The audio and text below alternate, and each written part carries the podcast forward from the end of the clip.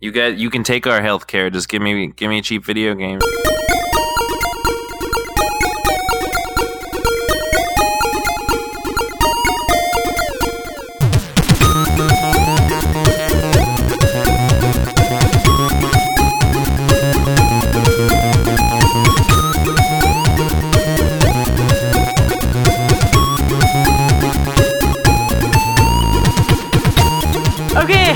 Everybody, and welcome to the Geekscape Games podcast on the Geekscape.network, I think.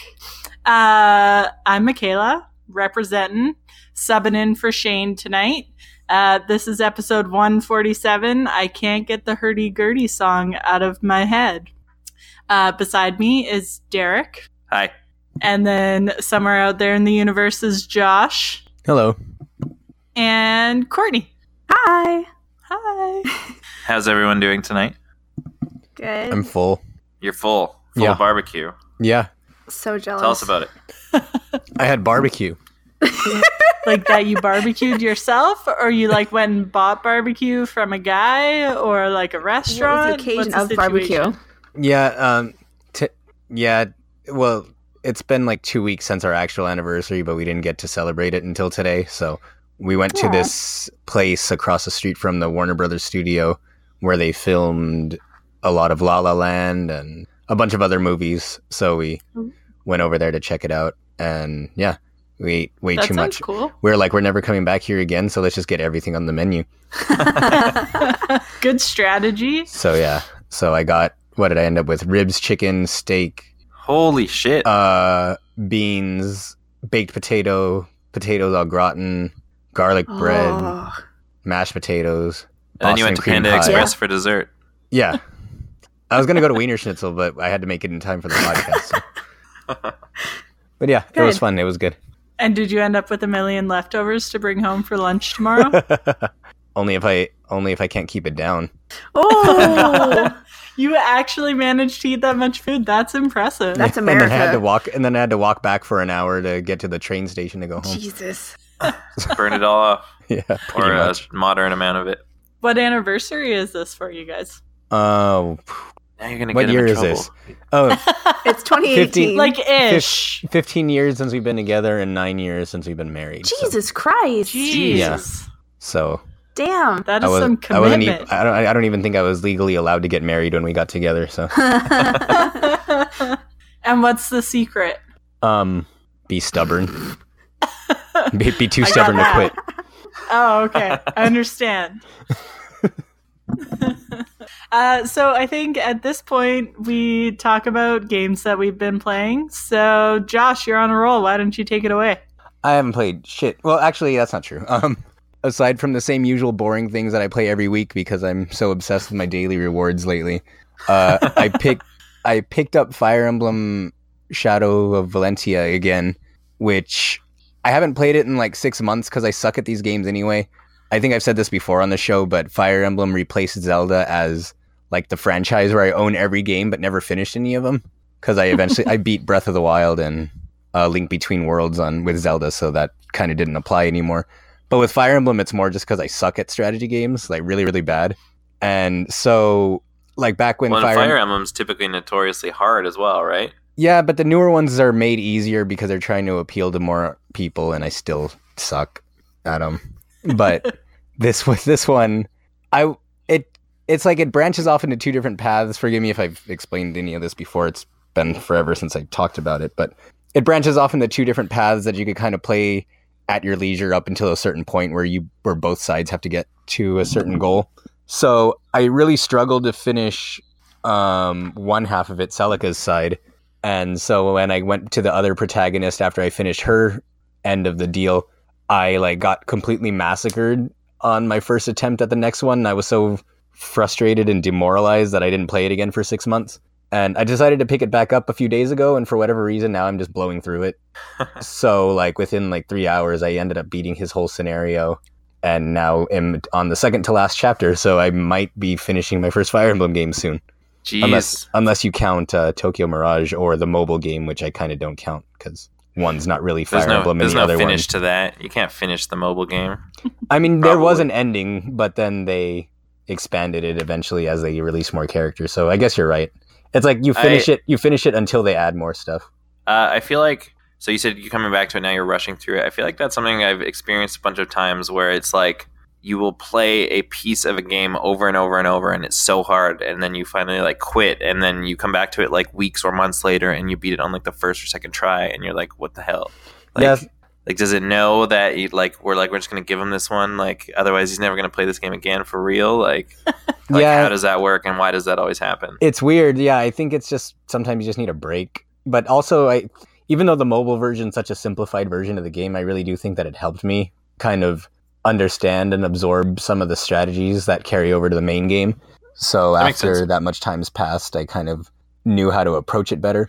And even then, though, if this was old Fire Emblem, I would still be struggling because for anyone who doesn't know, like, one of Fire Emblem's notorious mechanics is that if one of your characters dies, they're like permanently dead. And there's like a real danger of having so few characters towards the end of the game that you can't beat it and you have to restart it all. That would be the effing worst. Yeah.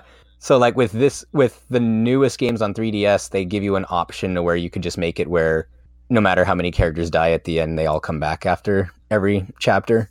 Oh, okay. Which I turned that on because another thing the Fire Emblem is notorious for is just being really shitty with RNG.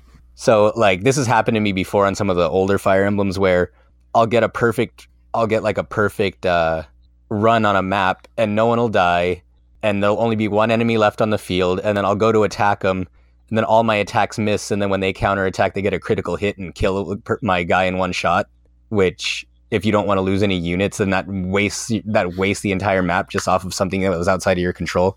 So I have the mode where you get your characters back turned on just for scenarios like that because that's kind of bullshit. But if any of my characters die, I'll still restart it unless it's a scenario like that.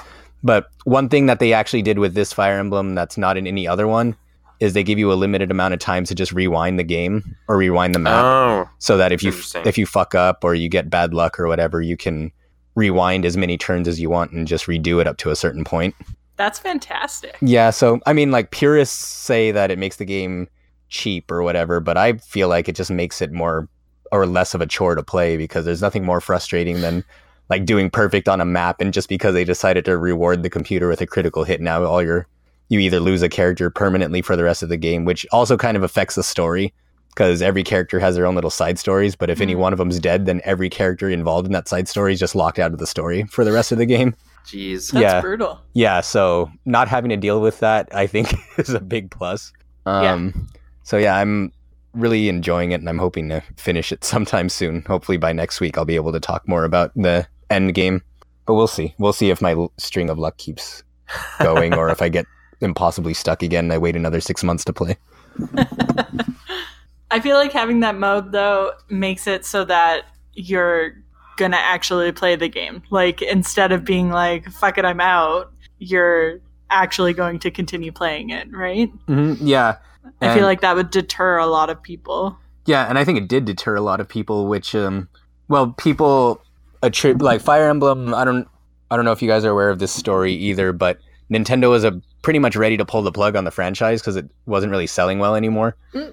And the first one that came out on 3DS, they essentially just told the developers, like, if this one doesn't meet a certain goal, that we're not making any more Fire Emblem games. And then they did two things to it. They added that mode where the characters don't die permanently. And then they added like a whole waifu simulator aspect to the game where you could make different units on your character roster, like date each other.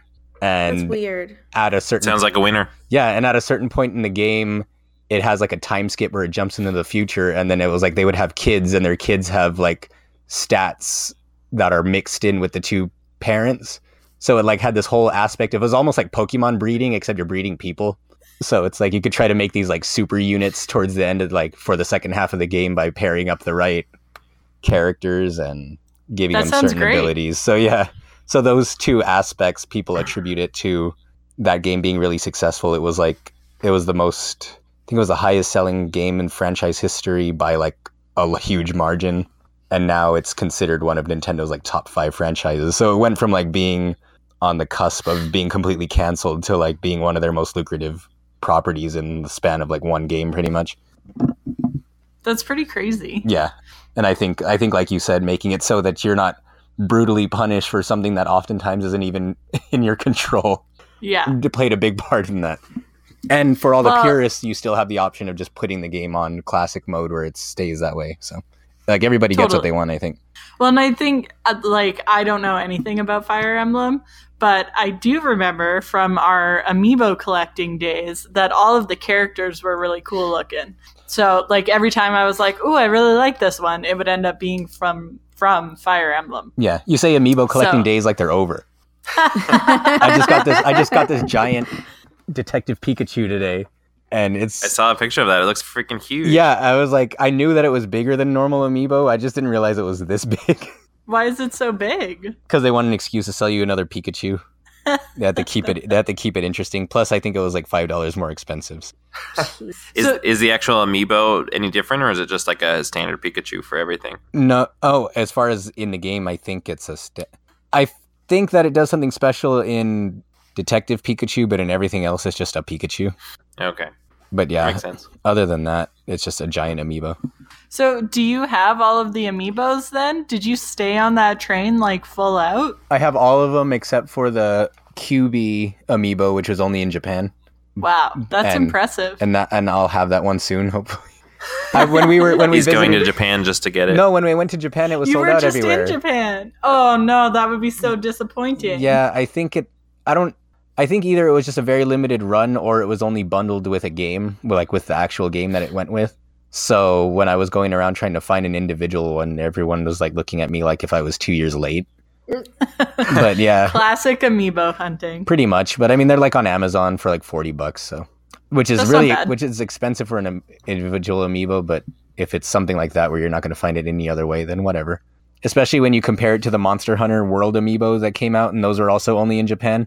Those are they actual Amiibo? Yeah, they're like Monster Hunter World.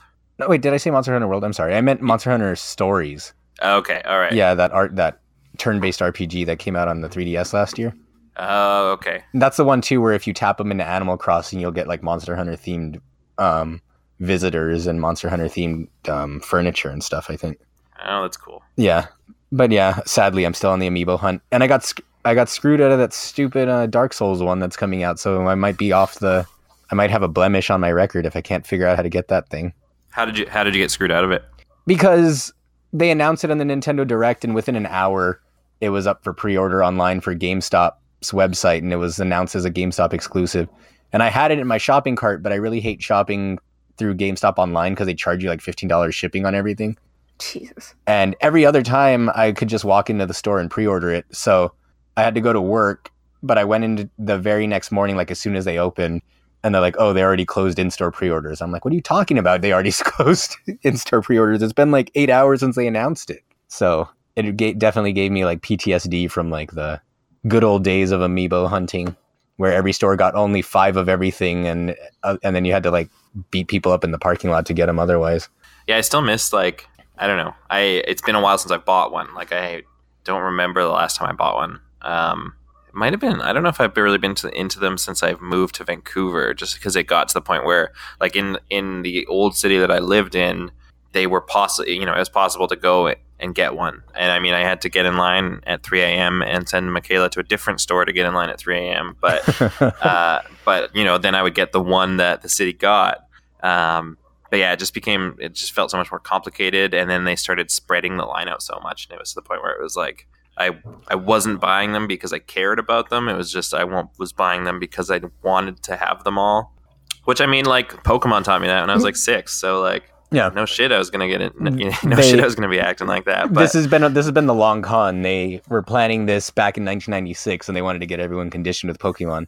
And then they had their little doomsday clock at Nintendo headquarters, and they're like, it's time, unleash the Amiibo, but only 5 of them. 5 per continent. I bet you Reggie's the guy selling them all on eBay. I bet you it's like just all the Nintendo's executives are the ones who are scalping them. Shades was a Nintendo operative.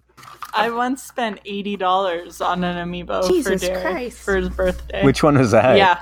I can't even remember. I think it started with a D maybe and was in that picture that Derek took when he got his first one that was a Mario. It started with a D. Are you sure it wasn't Marth? Could have been Marth. I think Marth was the one that was really hard to get. Yeah, because that picture was from like the first day that they came out. So there was Wii Fit Trainer, which I had. And was it Marth? There was Marth. What was the other really rare one? Villager. And Villager from Animal Crossing. You got me both of those for my birthday. Yeah, but I think they were like $80 each. Yeah.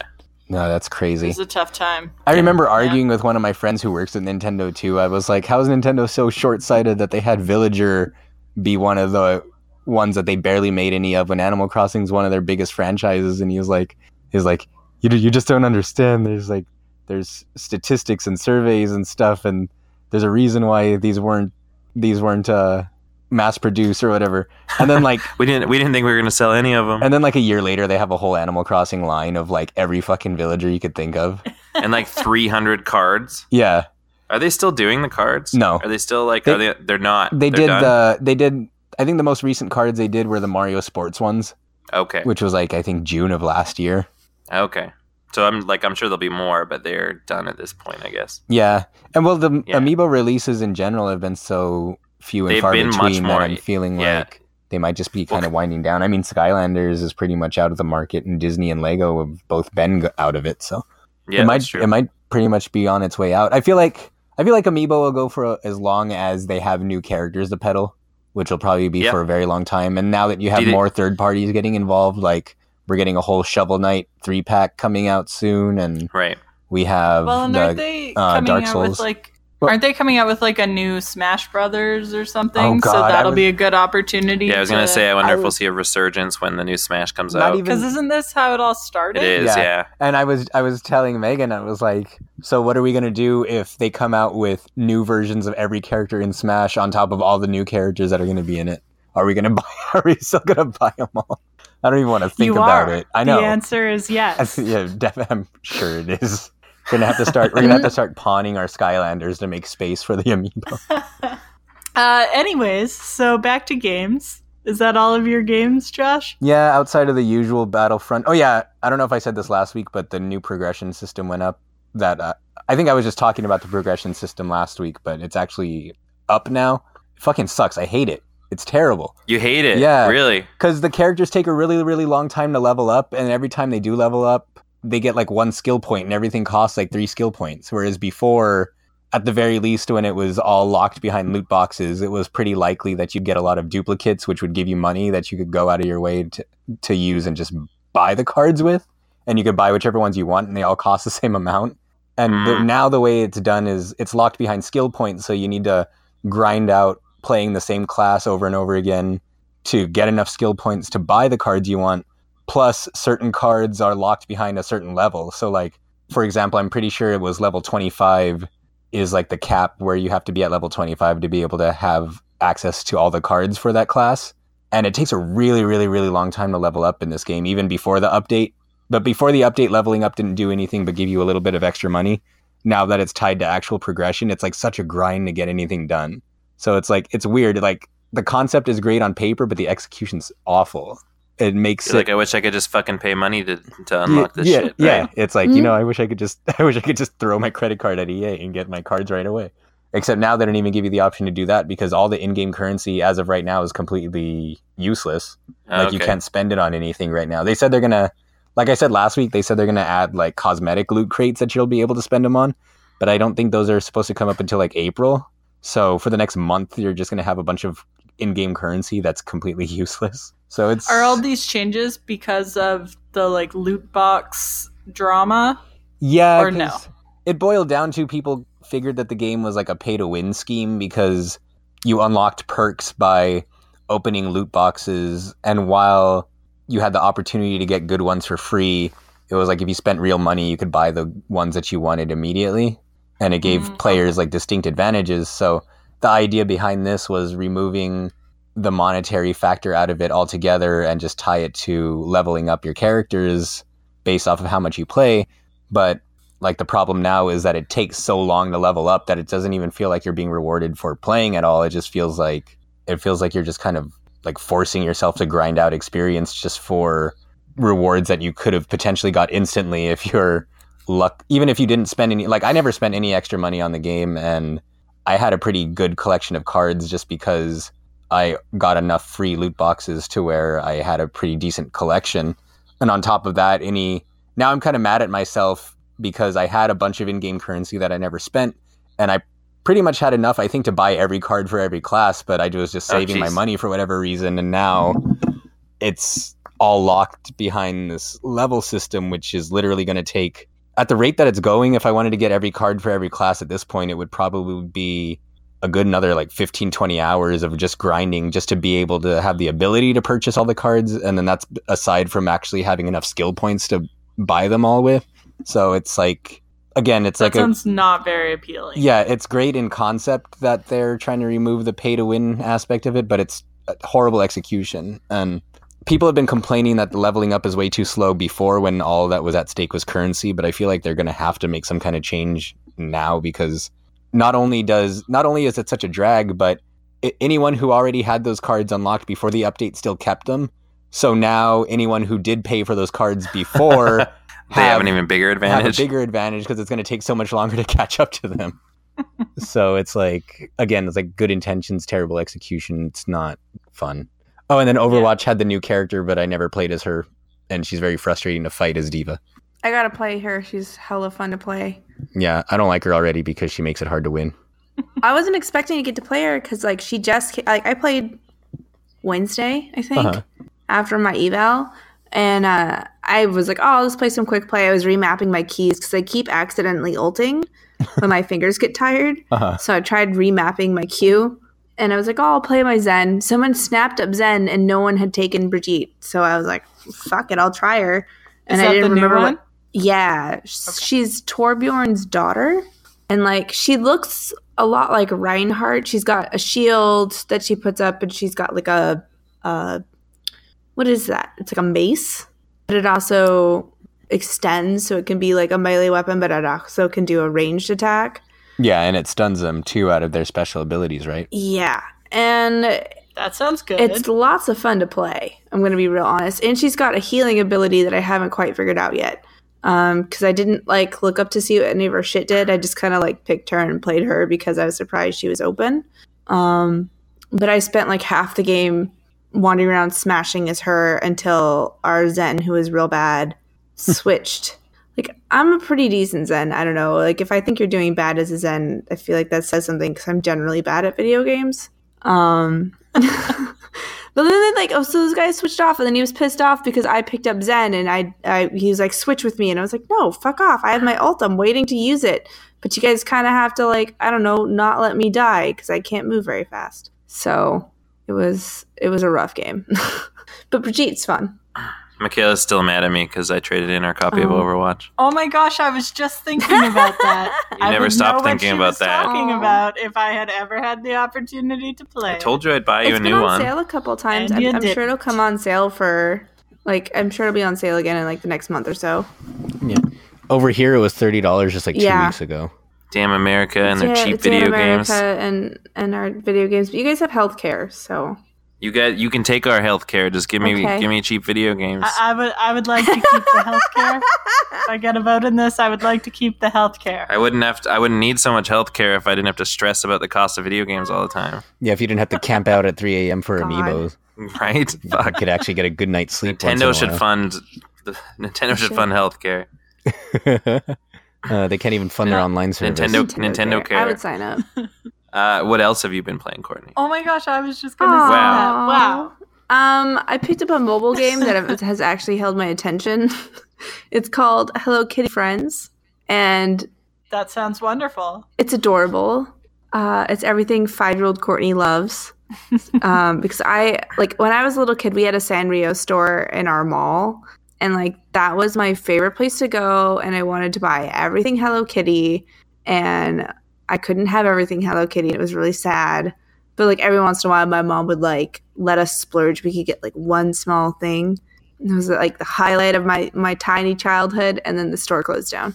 But the game's pretty fun. It's like one of those matching games. So like you have to match two of the characters together at minimum. And if you can match bigger ones, you can unlock like little rockets that'll take out a whole line, or bombs and stars and stuff. And so each level has different little achievements you have to get. Like you have to you have to pop so many Hello Kitty heads, or sometimes they have like little blocks you have to do. So it's something I've been playing before I go to like to fall asleep, because it's just hard enough that it's not so hard or like so easy that I like get bored and start looking at other things, but not so hard that I get frustrated and give up. So it's fun. It's a fun time waster. That sounds good. It sounds like a solid phone game. Like that's what a phone game is supposed to do. Did you, speaking of phone games, did you put any more, did you give The Sims Mobile another shot at all? Just because Michaela would love to talk to you about it, I'm sure. Wait, another shot? Does that mean you gave it a shot at some point? I tried. Yeah, I like downloaded it like as we were talking. Okay, yeah. And I started playing it, but my phone's having some weird issues with some apps not accepting taps. And it got really frustrating, so I quit playing it. I've had the same problem with my Google Play app. Like I can't do certain things because it doesn't register that I'm tapping on whatever's going on. And so I don't know what that's about, but I'm trying to like mess with it and see if it's something with my phone, or because like other things work just fine. That's super weird. And sometimes the app works. Yeah, it's. Well, especially with Google Play, it's pissed me off because I was trying to make like music playlists and I can't add songs to playlists at all now. Well, and isn't your phone like pretty new still? Shouldn't it be working well? Yeah. And everything else works fine. It's just like something with the phone and the app not talking properly. So I got frustrated. I think I need to uninstall and reinstall the game and try again. But I realized something funny this week. So when you play on Google Play, they have that Google game. They give you like a username and you rack up Google points. I don't know what they're for, but it shows like a name and it gives you a level, kind of like achievements to keep you playing, I guess. And I just realized that my name on there is called Luscious Coder, which made me laugh. And my picture is a picture of like this really tough looking Viking guy with a huge ass beard. So like every time I log in to play my Hello Kitty Friends game, up at the top it says, "Hello, Luscious Coder," and it's got the fucking Viking. So I feel like that's a pretty badass name. It's just the cover image for every free-to-play app, basically. Well, every free-to-play game, which is just like a yelling man of some sort. He's not yelling. It's like so Google Games, Play Games is what it's called. I never use this app ever, but yeah, it's called. My character's name is Luscious Coder apparently, and it's this Luscious what? Luscious Coder. Oh, I thought you said Cooter. Oh, that'd be funnier. And I've got this fucking little Viking dude. I'll share a picture because it's that funny to me. I don't know. It made me laugh when I realized it today. Yeah. And then I'm not at home right now, so I don't have my computer and I don't have my PS4. I tried playing some on my PS4 this week, but my hands are really sore from all the bad weather we've been having, and I can't play on my console, which pisses me off. So I don't know. Maybe a Switch would be better. Maybe I should take my PS4 and turn it in and get a Switch. I don't know.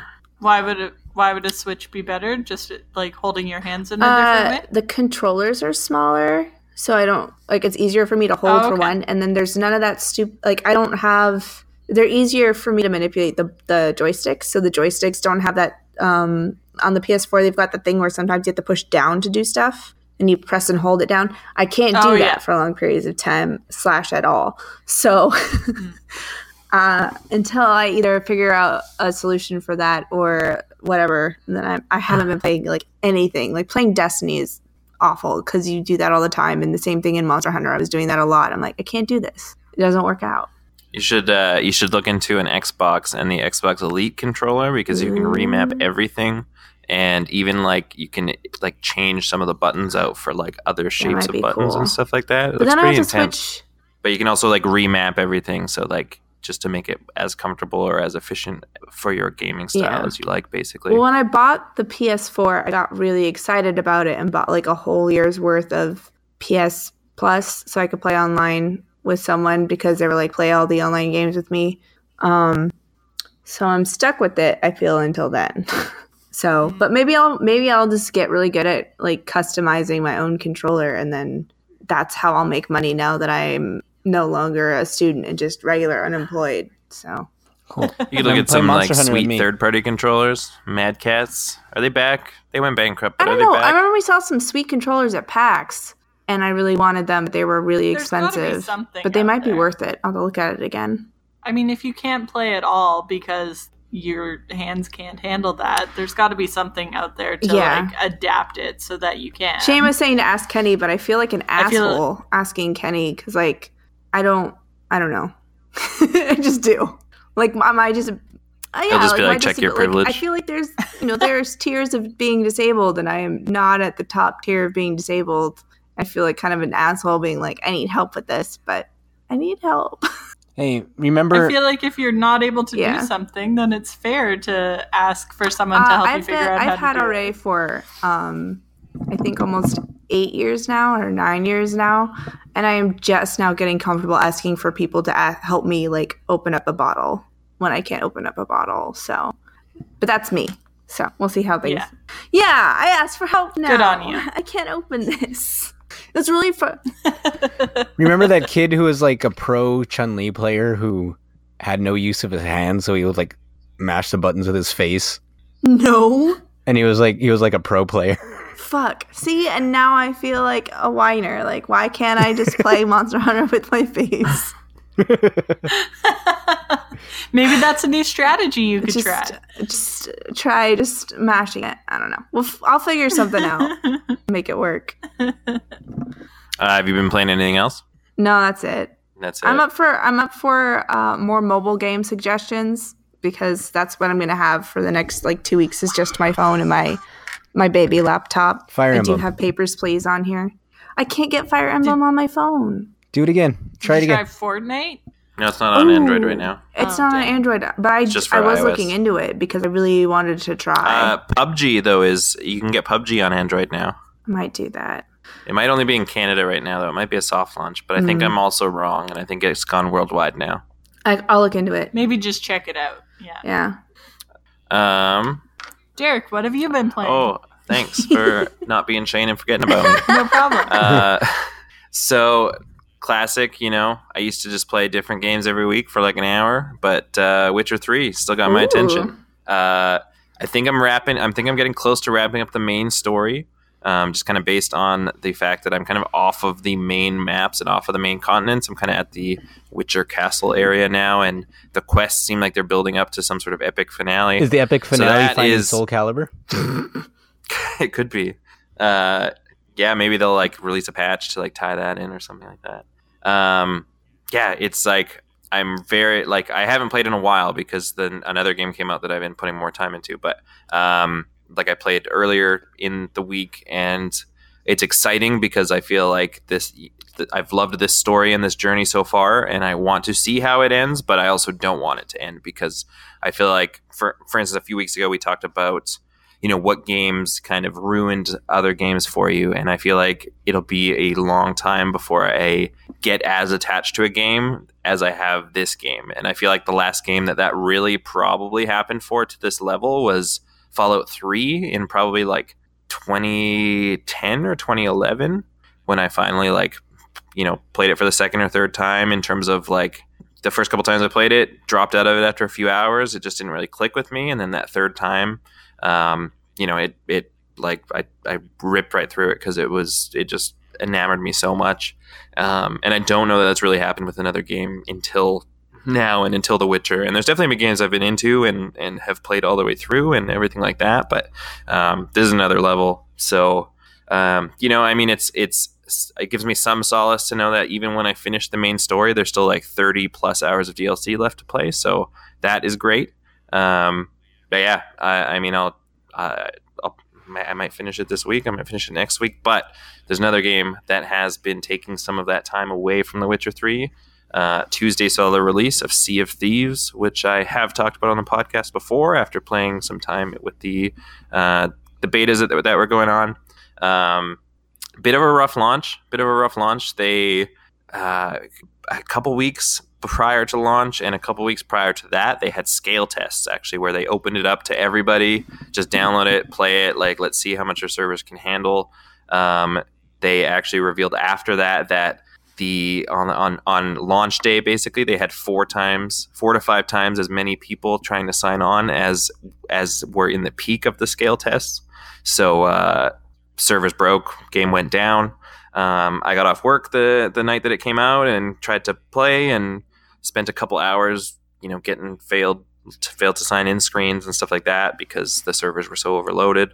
So that was unfortunate. Eventually got in, played with some friends for a couple hours. Had a good time. I'm really enjoying it so far. It's very much like it's an interesting game looking at the perspective of the internet, because it seems like people are either absolutely loving it or they're like calling it the next No Man's Sky type thing in terms of and it's very interesting because it's something where I feel like Rare it's a very different type of game, and it's something where No Man's Sky kind of promised all of this stuff that just wasn't there, where I feel like Rare has been very transparent about the experience this entire time and offered, people have been playing this game for a long time because of the alpha testers and then the numerous betas and stuff that have been happening and everything like that. And I don't know, I'm loving it so far. Through my time with the betas and through my time with the full release, it's been so much fun, and I don't recall the last time I had this much fun playing a multiplayer game. I've loved as well the play anywhere aspect of the title. So if you get one version of the game, like PC or Xbox, you also get the other version of the game for free. So that's been cool. So like after I finished playing with friends the other day, Michaela and I played together for like an hour as well. So I installed the game on my laptop. Didn't think it would run at all because my laptop's like 6 years old, but it actually ran. It ran okay.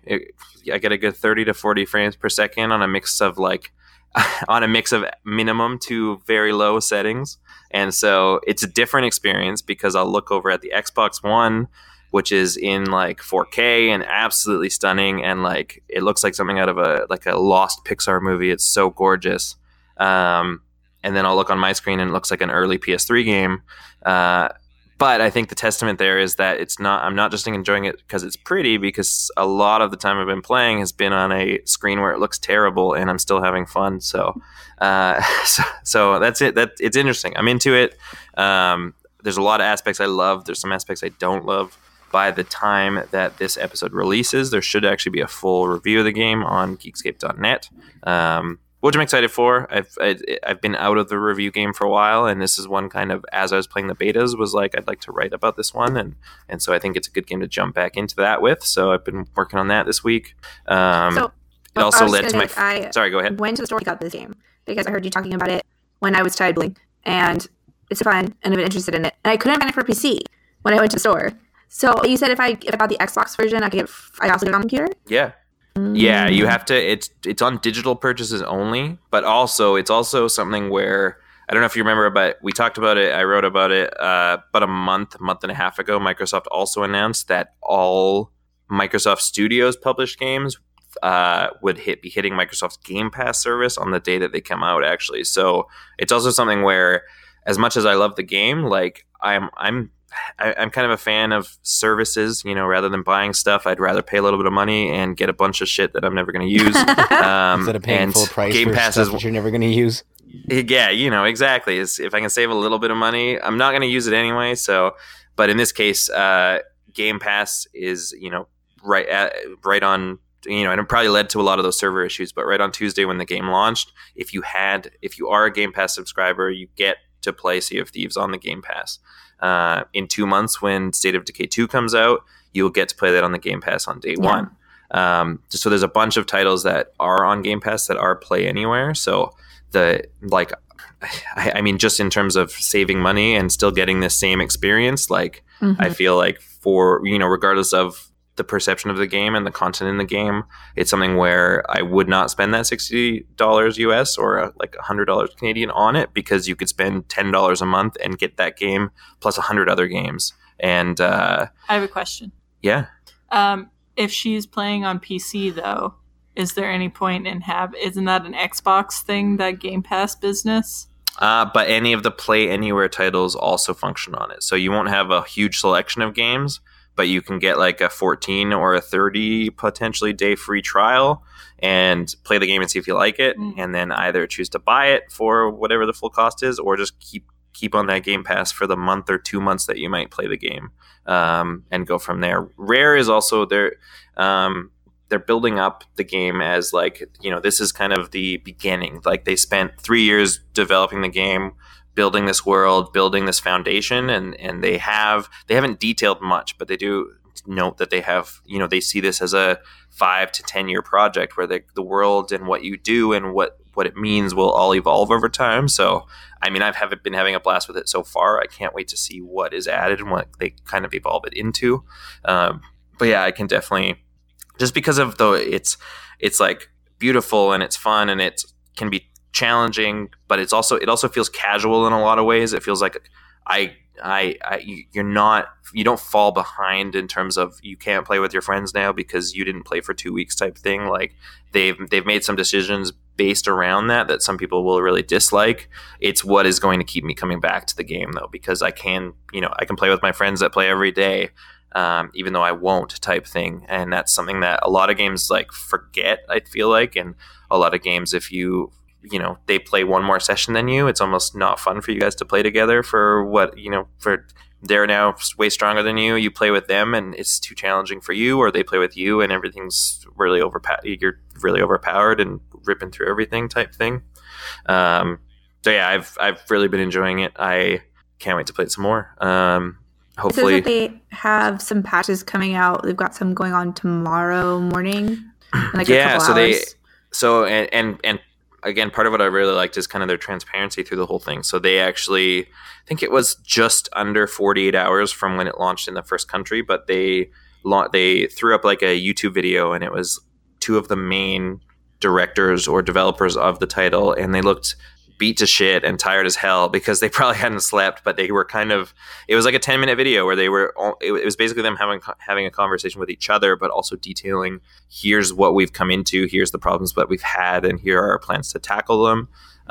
Here's what here's when we're looking for our first patch and what it'll contain and stuff like that. So stuff like that, I feel like has been really, really neat because every step along the way, they've, you know, even in the months leading up to the game, there'd be, you know, trailers and these insightful videos and everything like that. And you're waving your hand. What's up?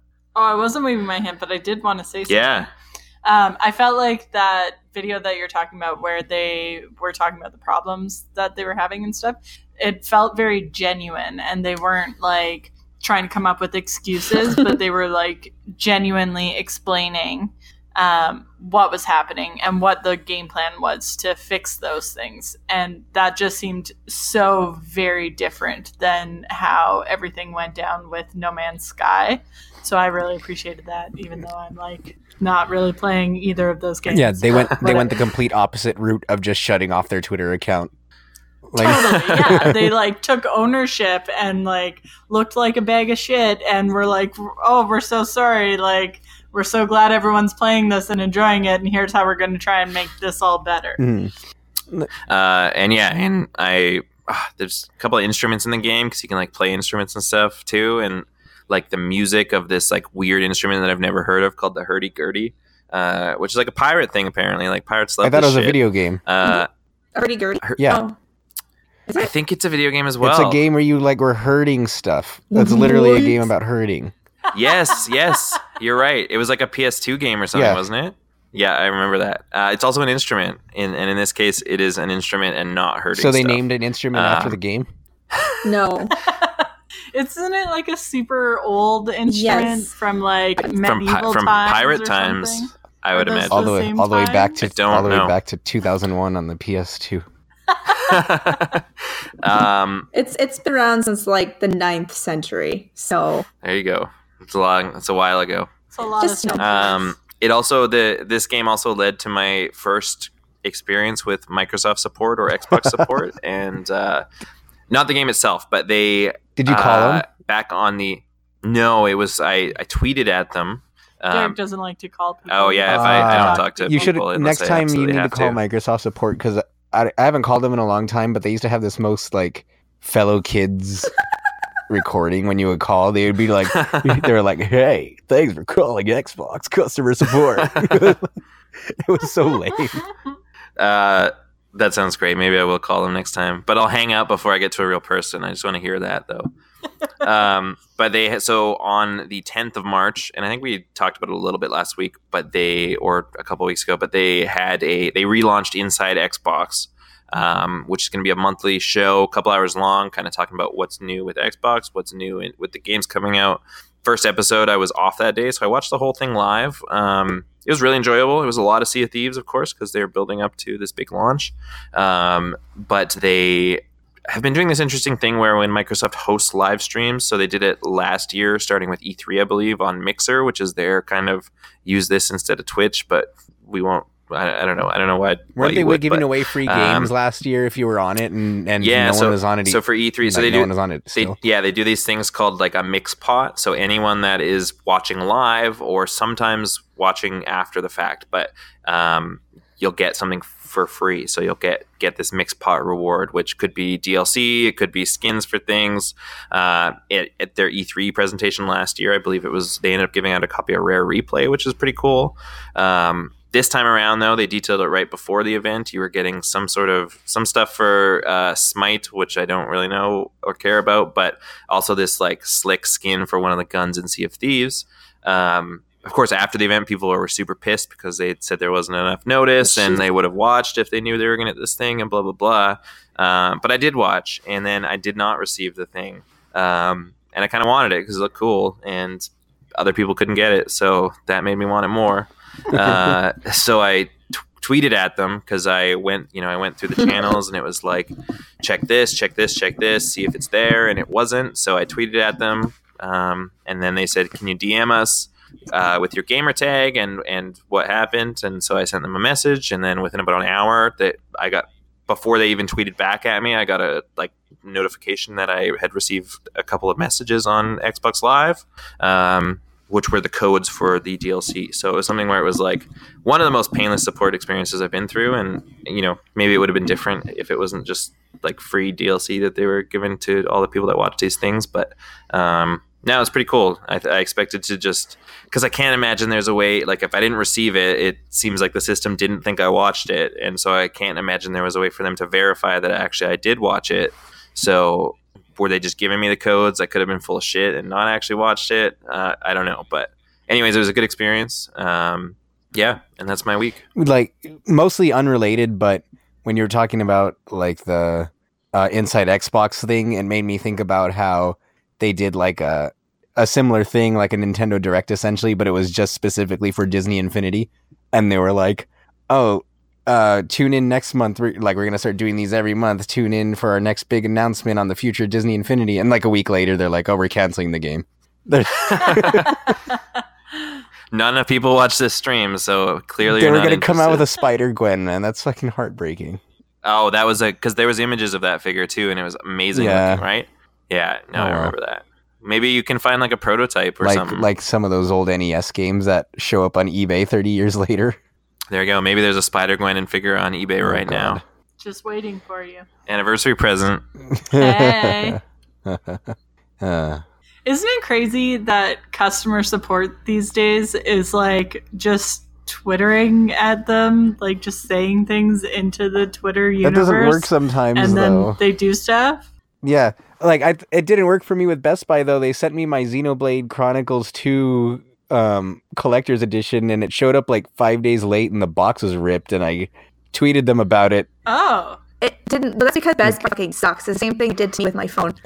Yeah, it sucked because I tweeted at them explaining the situation. They're like, oh, I'm sorry to hear that, have a good day. And I'm like, man, fuck you guys. I thought this was supposed to get me free money. Like, I'm sorry to hear that. I will never think about this again. You need more followers, Josh, and then they'll care. Yeah, I know. And not so many bots and should I ask for some retweets? Yeah, right. Retweet this if you're tired of Best Buy. Like, hashtag fuck Best Buy. My local Best Buy is in the shopping center right next to a Toys R Us, and I could have threatened to just shop there instead, but that wouldn't have worked anymore. Are they gone now, or is Toys R Us done? Their liquidation is supposed to start yesterday, but then they canceled their liquidation, so I don't know what's happening. Oh, my God. What a gong show. Michaela, how about you? What's your gaming week been like? I feel like you've been playing a lot of games. Fantasy 15 featuring The Sims. Oh, no. Yeah, pretty much. So I play Sims every day. I'm just going to move the microphone. No, don't move it. But I can't, like, get close. You're going to have to. It's so fucking complicated. Okay. Yeah, so I've mostly been playing The Sims. Like, I literally will wake up in the morning and be like, okay, I just need to get them doing something and collect my rewards for waking up in the morning. And then before I go to bed at night, I'm like, okay, I'll be in bed in 1 minute. I just have to get my Sims doing something so that they're not wasting their time overnight. And it's kind of sad when you say it out loud. But, you know, it's really quite fun. You get to change their outfits every day and you get points for that. So I really quite like that. And they can have different hair all the time. And I just bought this great lipstick the other day. So now they all have bright red lipstick. Yes, I want to have bright lipstick. Right? They totes should. All the other lipsticks were free. And I was like, well played, Sims. Well played. They know. And then after I'd played it for like... I don't know, like 10 hours or something, I was like, Derek, is it okay now that I put this much time into it if we spend some money on it? So I spent like 7 of Derek's real life dollars and got some like coins or whatever the currency is. But what is that, like $50 American? Wouldn't it be like 50 cents American? Yeah. Something like that. But yeah, no, it's been good. I like made them have a baby in the game, and then I accidentally turned the baby into a real person. Oh, so now I have like 2 Sims to control, which I was really trying to avoid because I just thought it would be too much. But actually, it's great because while you're like doing stuff with one Sim, the other one is like building its energy back so you can do stuff for even more hours of the day. And then, so now there's 2 Sims living in my house, and a baby, and a toddler, and it's going to be a shit show real soon. Yeah, that's my life. And also... I feel like we need an update next week. I'll see what I can do. I'm also trying not to fail out of the Emerge program right now, so, you know, we'll see how it goes. There's only a week and a half left, and then I can devote my time to what I really care about, which is Sims and their hairstyle. Hold on, I'm getting direction. So I've also been playing Sea of Thieves, and by been playing, I mean I played it that one time with Derek. And it was fun, and it was really pretty, and I got the big, nice, fancy screen, but I couldn't really tell the difference all that much, but I don't really want to highlight that because I don't want to have to switch to the computer in the future, so we'll just move on. But no, it was really, the color of the water is so beautiful. I will play it just for that. But it also seems like it's not so hard that I'm unable to play it, which is good.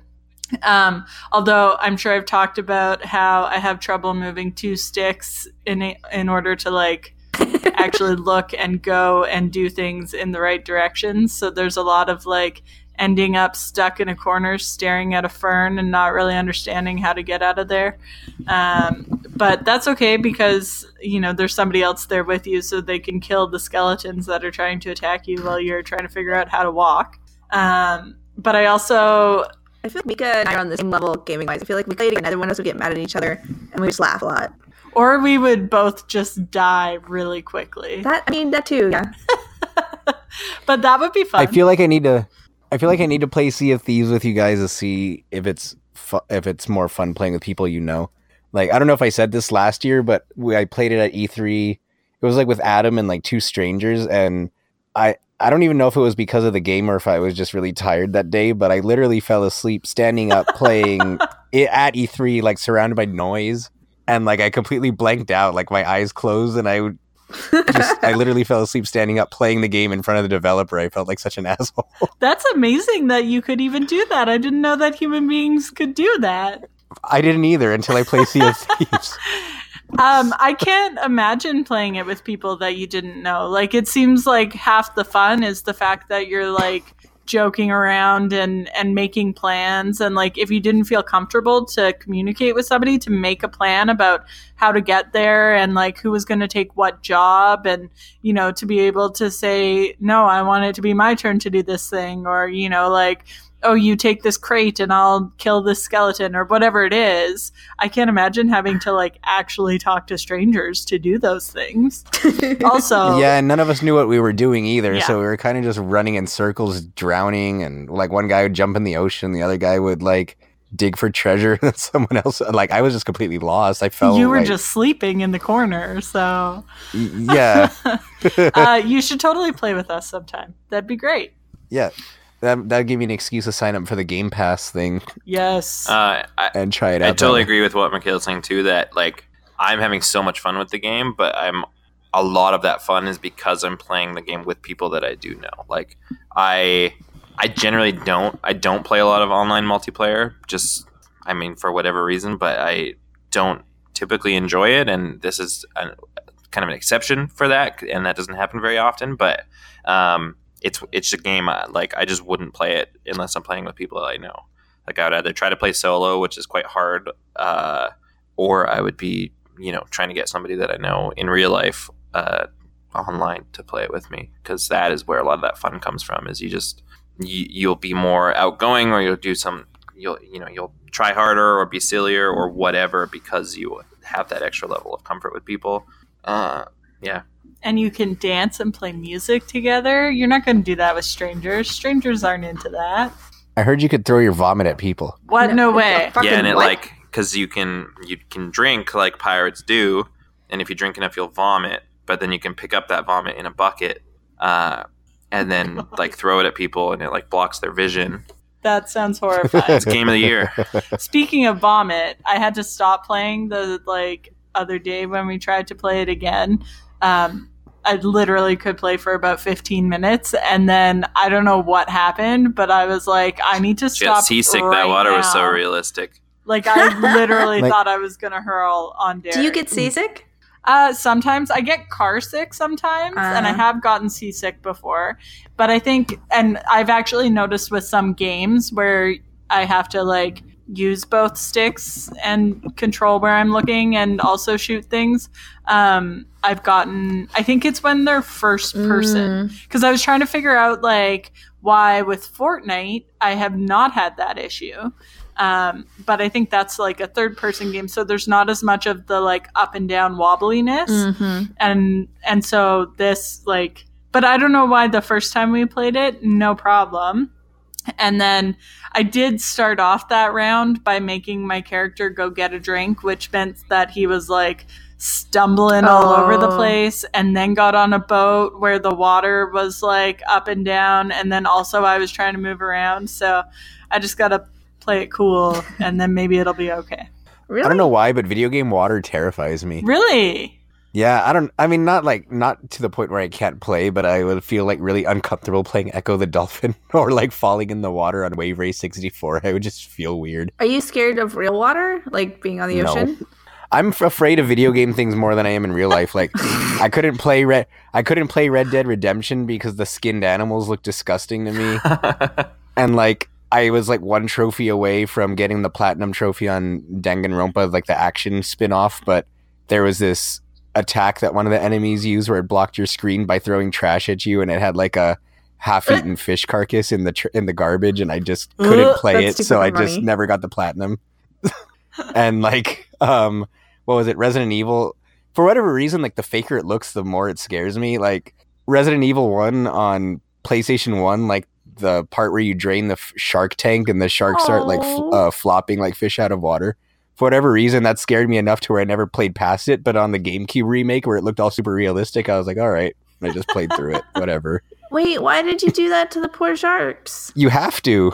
You can't progress without it, because there's a key in the water that you can't get without draining it. But then the sharks are trying to eat you when the water's up. But then when you drain the water, it's like a jump scare that when you run past them, they start flopping. Poor sharks. Yeah, good thing they're fake. You could relive that with the Xbox Game Pass, because both Resident Evil and Resident Evil 0 are a part of it. I never finished Resident Evil 0 either. That game was kind of I don't like jump scares. They are not my favorite thing. But also Sea of Thieves is on there, which you're both going to get. So, you know, you'll have it anyways if you want to. Yeah, there you go. Well, I was thinking if I get it, so if I buy the Xbox game, even though I don't have an Xbox, I can have it on my computer. And then if I don't like it or want to get rid of it, I can just take the game back to GameStop. No, it's got to be a digital purchase. Oh, yeah, the game like the cross-play with the PC is only digital. Oh, well then never mind. Then I'll just buy it on my computer. I wonder if my laptop can play it.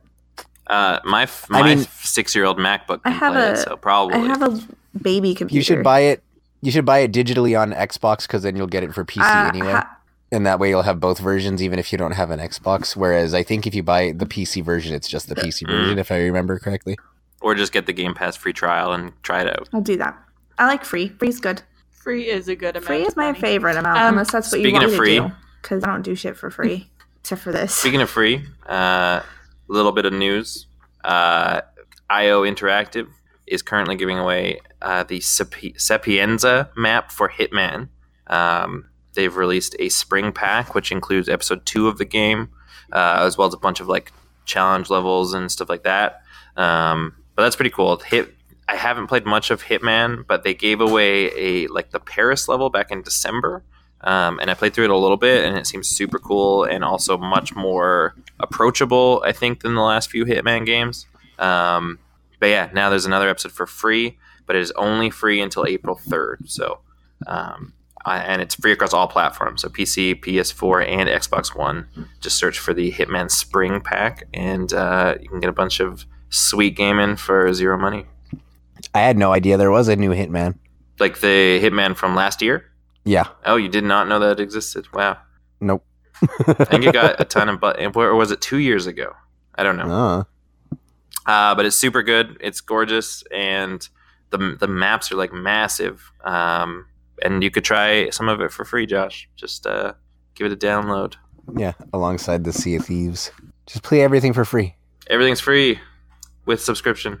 Is there any other news that we Speaking would like of to also touch on? Free, sort of, a game cannot wait to play. It came out this week called A Way Out. It's like a prison co-op only split screen or online like prison escape story. It's like 6 to 8 hours. It's by the, I think I just talked about it last week as well, but it's by the guy that, or by the folks that made Brothers, A Tale of Two Sons, which was a phenomenal experience on whatever platform you chose to play it on. But A Way Out, it's like $30 for this like 6 to 8 hour experience, which I've been reading a lot of really good things about. It looks like the way it handles the split screen and stuff is very interesting as well, because it'll kind of shrink or grow whatever portion of the screen based on kind of where the focus lies. But you want to play with a friend online, you only need one copy of it. So one of you purchases the game, you can get like a token that lets you invite someone else to play it with you, actually. I'm not sure if it's just like for instance, they download kind of a trial, like they download like a free trial app, and your invite is what kind of unlocks it for them to be able to play the whole thing. And they can only play it with you because they didn't pay for it.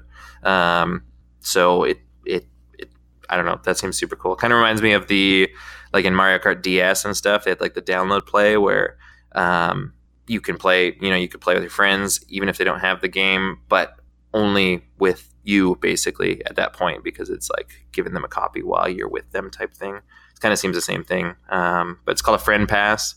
Super cool. I'd love to see more games kind of do something like that. They did post kind of a video explaining it a little bit on Twitter, but I haven't had a chance to watch that yet. But yeah, I mean, I think it's cool whether it's one player or like whether it's one or multiples. I don't know. I could see it being multiples, just like, take that token back once you're done playing with them. But and it's cool that it's, for instance, it's the same experience whether you're playing local split screen or online. Like even if you're playing online, you're still looking at that split screen perspective and everything like that. So it's pretty cool.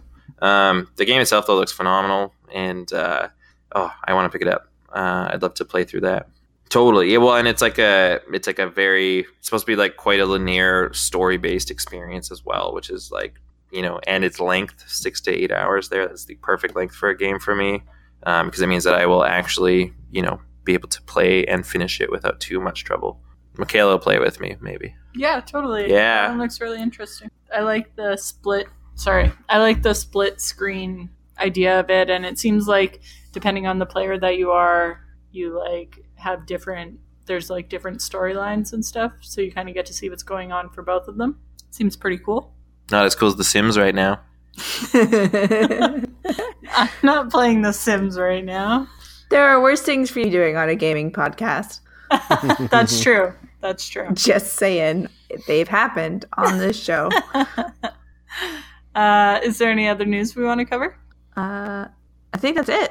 Only thing I could think of is that they announced that Smash Brothers is going to be playable in tournament form at E3. Like, just prior to E3, they're going to have like a full Smash tournament with the new Switch game. So I'm guessing that's going to be the first time we see it in action, like right before E3. That sounds cool. So yeah, that's exciting. By then we should know a lot more about what the deal is with this game, and hopefully a few of the new characters. Or we won't. They won't say anything, and then these bastards will just get to play it. And they'll finally reveal some stuff at E3. It'll just be Smash 64. That's what all the purists want, don't they? No, they want the GameCube one. So let's just give nobody what they want. Just buy what is the like modded one? Is it Project M or something? Yeah, Project M. Just have them play Project. Just M. Release Project M. Yeah, they'll just come out. They'll just sell a collection of all of their fan games that they sent cease and desists to, and just sell it as a package. It'll be Wario All Stars. It'll just be a bunch of bootleg games. Do we want to talk about mission objectives? Always. Okay, so I remember the order that we do this in. Was there a mission objective last week? We can just move on to this week's. Sweet, okay. Yeah. So this week's mission objective is, the year is 1/4 over. What's the most fun you've had What's the most fun you've had gaming in 2018 so far? Dun, dun, dun. And our first answering person is Courtney. Ah, fuck. I don't know. I haven't had, like, a game or a moment where I've been like, this is the most fun I've had in so long, and I'm so happy I'm playing games right now. But I think mostly... It's for 2018, so it's only going to be the most fun you've had in 3 months. Everything's been so mediocre, though. I don't know. It's just real sad. Well, I know. That's depressing. What about working towards getting the Ryu costume with me on Monster Hunter? That was pretty fun. Yeah, that was fun. Everyone's playing Monster Hunter but me. That's my most disappointing gaming moment of 2018 is not playing Monster Hunter yet. Mine was when you sold Overwatch. That was 2017, so can't talk about that. It's so disappointing it carried over. No, that was pretty fun. No, I feel like the only thing is when I play games like that is I feel pressured to do well that it makes it hard for me to enjoy it. Like, I worry so much about fucking up that I get just stressed out about being bad. We should definitely play games together, Courtney. Yeah, let's do it. And I will have Mika and Courtney night. We'll stream it. Yeah. People can laugh at how bad we are and we'll just flip them off quietly. Or loudly. Either one. No, I think part of it though is just because like this was my last. I spent the whole quarter of this year as the last quarter of school and like obsessing about finishing. And now that I'm finished, maybe I can obsess about playing games again. Maybe that should come after finding a job, but I feel like it's not going to. So no, you don't need a job. Your job could be editing the Geekscape Games podcast. Yeah. Pro bono. Yeah. Have a job where we don't pay you. Don't worry about your bills, though. Yeah. They'll still be there when you, they'll still be there. They'll never go away. They're not going there. They'll be waiting for you. Can I get insurance now? No, wait. I live in America. So mad. So mad. Oh, well. Who's next? Josh.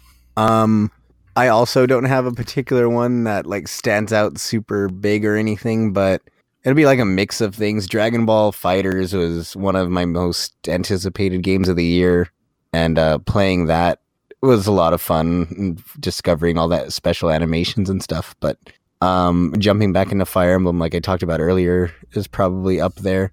But overall, I think the most fun I've had with any game is going into Overwatch's arcade mode, and when my team sucks, I'll just jump off the stage and die to sabotage them because I get so mad.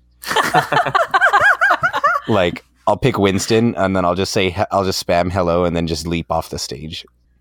That's better than quitting, because if you quit, someone might take your spot, and then they'll still have three people. Yeah, that's true. Just... So. I was getting so fucking... Just sit there and emote. Just I was dance. Getting so fucking mad. I was like, all right, I have an hour before I have to go into work, and I just need one win so I could get my win of the day XP bonus. And then I was like 50 minutes in, and like I still hadn't won a fucking match. And I was getting so angry that I just started jumping off the stage whenever we would lose two rounds in a row on the elimination. I would just be like, you know, fuck you guys. I'm just jumping off the stage and then just jumping into another match. I don't have time for this right now. But yeah, it's terrible. But it was also fun. The most fun I've had in 2018. That's not saying much for 2018, is it? Not really. Come on, Derek, bring it home. Well, I don't think we've talked about Sea of Thieves enough today. So I thought about it a lot. I mean, I've only played a few games so far this year. The Witcher 3 has been taking a lot of my time. I don't remember what other. Are you gonna put Sea of Thieves before The Witcher 3? Well, like what the most happening? When I think about the most fun moment that I've had playing a game so far this year, like Witcher 3 is the best game I've played maybe ever.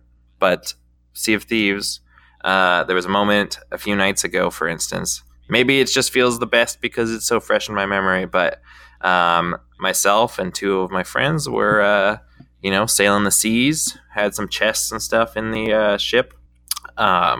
We came across another ship, and we were not going to attack unless provoked, just because we kind of wanted to get that treasure back to the outpost so that we could cash it in and get some gold. Other ship decided to fire upon us, so we fired back. It led to a pretty cool battle. The PvP stuff with the ships is super fun in Sea of Thieves, but it just kind of was. It ended up super interesting because we got to a point where kind of both of our ships were sinking faster than we could repair them. So I decided I jumped ship and I climbed up onto their ship so that I could kill a couple people that didn't know I was there, basically, because they were still focusing on loading the cannons and shooting it at our ship before, for as long as they could, basically. So it was neat. Kind of, it added this kind of stealth element to try to get to them unnoticed, so that I could kind of take them down just without them seeing me. But then we got to a point where both of our ships are in the water. We're kind of just in the middle of the ocean, but then there's kind of a few rocks kind of in the area. And so all of a sudden I see a couple of them in the water, and the rest of my party, I think, was dead. I was the only one left alive on my team. I start swimming to this rock because there's also sharks in the water, and there's now sharks chasing me, and the shark like grabs me and does a bunch of damage, and I'm like going to die. I'm about to die, and finally jump up onto this rock. And I can still see the other two guys from the other crew swimming around in the water. They're trying to kind of swim up to this rock as well. Now that I'm out of the water, the sharks go for them, and I kind of just watch. One of them dies, and then the other one is kind of getting eaten. He is swimming as fast as he can to get to this rock that I'm standing on. I don't know if he knew I was there because he was kind of underwater, but then right before he gets to the point where he surfaced, I just shot him and he died as well. And then I thought that I was safe at that point. I was kind of coordinating with my crew to come find me, basically, because they would have spawned elsewhere, would have been able to get a new ship and kind of come and find me. But in the meantime, I didn't know that there was still another member of the other crew alive. Oh, no. And so while I was watching the shark eat this other crew member, and while I was waiting for the other guy to just get to the brink of getting onto this rock so I could shoot him, right after that happened, turns out he like popped up behind me and he killed me and stabbed me in the back. And it was just like a hilarious few moments. And I don't know. I feel like because I don't play a lot of multiplayer games, or I feel like the last multiplayer game I really got into was like Call of Duty 4, which was out when I was like in high school, which is like, I just got invited to my 10-year reunion. So that was a long time ago. So aside from like toying with a few MMOs here and there and stuff like that, like I've not really been into many more multiplayer games. So I don't get a lot of those moments. Those moments felt amazing. And there's been a few other similar moments like that in Sea of Thieves so far, but that's been the one that's really stood out at this point. And it's moments like that, I think, that are going to keep me coming back to the game as well, because that was just like, it was just so silly and it was so fun. And you know, our crew was laughing. The other crew's probably swearing, but, you know, I had a good time. So, and kudos on that guy for sneaking up on me, basically. That sounds really cool, actually. That does sound pretty fun. Well, and that's like, it's interesting because they've been focusing so much on, like, when they talk about the game, and because the game doesn't really have a story. There's kind of some lore and stuff like that, but you know, they talk about like making your own story and making your own tales and stuff like that. And I kind of I was like, oh, that's just marketing bullshit, and it probably is, but at the same time, I feel like these things that we've done so far and these memories that we've made so far, I will remember far better than I would remember whatever plot they would have put in there anyways. So I don't know. I don't know. I've been really enjoying it so far. You're making your own stories. Right? It's great. Right? How about you? I fucking won Fortnite twice. I won something twice. What? Right? So I think that's my highlight of the year. I have no idea why I love Fortnite so much, but I do. And I won twice. So that was pretty exciting. And I'm going to hold on to that real tight. And that's definitely my highlight. Although we'll see how it goes with all these like Sims and their haircuts and their babies. Yeah. Red lipstick doesn't win out. Exactly. We'll see. Any around the site stuff that we need to know? You're going to be keeping an eye out. Look for that review of Sea of Thieves. It should be out by the time this podcast is. Hopefully. Yeah. I'm still planning on writing that AJ Lee article someday soon. One day. But until then, listen to the Jessica Jones episode of the main podcast because I really enjoyed the second season. I haven't watched it yet. Okay, nice. I haven't watched it yet either. I'm a little behind. It's on the list. You just made the list. Shit. I've been watching that Frankenstein Chronicles with Sean Bean. The what? So you know what happens to him. The what Chronicles? Frankenstein. Oh, that looked interesting. It's pretty good. Yeah. It's very period. And it's got Sean Bean. Is it like scary? Because I heard you don't like scary things. It's kind of scary, but I can handle it. It's too much. Can't handle it. Can't take it. It's not too much. I can't. It's done in like a so. Just wait till that next episode. I'm on the second season. So like for some weird reason, like I'm not afraid. Like true crime and I get along just fine. Like I've only ever watched one episode of a true crime drama that I had to turn off because it was too much, and that was just because it was really fucked up. And I can handle that, but I can't handle scary movies. I think the only scary movie that I sat through and wasn't like breaking down crying because I was so freaked out was the new Texas Chainsaw Massacre from like 2000. I don't know, it was in the later 2000s, earlier, and that's the only scary movie I've ever sat through. You're kind of like Josh, how if the realer it is, the more you can handle it, but if it's fake, I think it's because it was I think it's because it was true. If it's true crime-y or there's like a crime-solving aspect to it, then I can usually get through it. I still think that you should watch the new It. It's kind of like really a true crime. It's based on a true story. I don't like clowns. And I don't like clowns are an automatic no thank you. But he's not really a clown, so. But he looks like one, and I'm here in this room by myself, so we're not going to talk about it anymore. But these kids have to like. Very scary. We're not talking. Can't about do it. Anymore. Clowns are bad. I need to send you the picture that I saw. The realistic looking It. Like eating a kid. Like it was a rope. Oh, I saw that today. It was like a. Was it like that freaked the fuck out of me. I got really upset because I thought that kid was alive. That was way scarier than the movie. You should watch the movie. No, I couldn't handle that GIF. I saw that I like tapped on it by accident and then saw that the kid was real and then I saw the kid wasn't real and I was like, fuck this, and I tapped out. I mean, I hope the kid wasn't real. I thought it was. It was like missing an arm. For their like first split second, I was like, what the fuck did they do that baby? And then I realized it was fake. And then I got really upset. And then I just tapped out. And then I looked at kittens and baby sloths. You watch people stepping on kittens? No! Who would do that? You don't remember those videos? No, I never saw them. I don't want to know about them. That's fucking awful. Like back on the early Is it like the earlier days of the internet, there was like Yeah, where people would just like step through kitten skulls with high heel shoes. Oh, that's really fucked. Oh. Yeah. That's awful. Those people are terrible. Why would you do that? Josh, I got upset about fake sharks being, what do you call them, beached. I thought the more real it was, the less you were worried about it. No, if it's animals. You can't get more real than high heels. No, true crime, like with scary movies, like true crime and I don't get along. It's fucked. You're right. That is a true crime right there. It's truly criminal. It's about as true as you could get. Shit. True crime streets of LA right there. Remember like arresting old ladies and frisking them and they'd have drugs on them? What the fuck?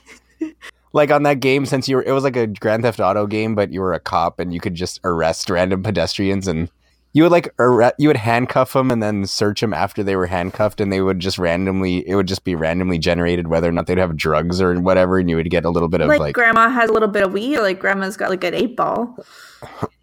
I don't know, you would just pull you would pull like a baggie of white powder out of her pocket, and if they did have drugs, they would just leave them handcuffed on the pavement and you just go on with your day. But then you do go to hell in the end. So. I never finished it, but that makes sense. Oh, it's not actually. That's how Nana makes her cookies taste so good. She puts crack straight in them. Yeah, there you go.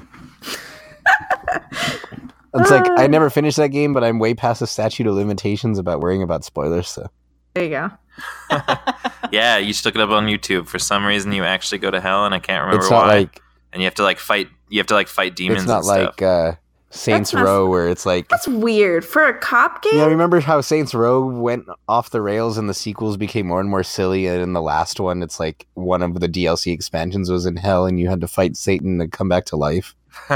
No. So yeah, it's ridiculous. I'm glad we brought it back around to games there, because I think it's time for us to wrap up. Yes. What do we say? Yes. Okay, so thanks for listening to the Geekscape Games podcast on the geekscape.network. Listen next week for whatever the next episode ends up being about. Hopefully games. And hopefully. Probably not. If you want to holler at any of us, Courtney's accessing of social media is? You can find me on Twitter at akgeekygirl. And everywhere else, I should be Geeky Girl AK. If you can't find me, DM me on Twitter. No one ever does. Josh? I'm at Inu Joshua at just about every social media and game platform. And I'm at D. Cranevelt on Twitter and Captain K17 across gaming platforms. Mystical Cooter on Google Play. I'm making you something that says that now, and you're gonna have to wear it. I'm gonna make t-shirts and travel mugs. Please make it a t-shirt. Totes. Mystical Cooter. I will. Anything we can put labels on, we'll do it. Maybe some brass knuckles say Mystical Cooter. That'd be great. What was your Google Play name? Luscious Coder. Okay. Luscious. I was pretty close. Like I was maybe 3 letters off. You guys could be like a crime fighting duo or Mystical something. Cooter and Luscious Coder team up to fuck up true crime and kitten stompers. I think we could sell that. Netflix will pick up anything. They will. I'd watch it. Oh, Josh just DM'd me. Also don't forget you can find us on Facebook, our Facebook group for Geekscape Games Podcast, and we're on Twitter at Geekscape Games Podcast. Geekscape Games. Yep. And on geekscape.net, which we call home forever. And I am on all the things at MikaMax309. And you can also see a bunch of my work recently on our Instagram at GeekscapeForever. So give that a follow. All right. Bye, everyone. Bye. Bye. We are two mariners, our ship's sole survivors, in this belly of a whale. Its ribs are ceiling beams, its guts are carpeting. I guess we have some time to kill. You may not remember me, I was a child of 3, and you a lad of 18. But I remember you, and I will relate to you how our history's in a weave.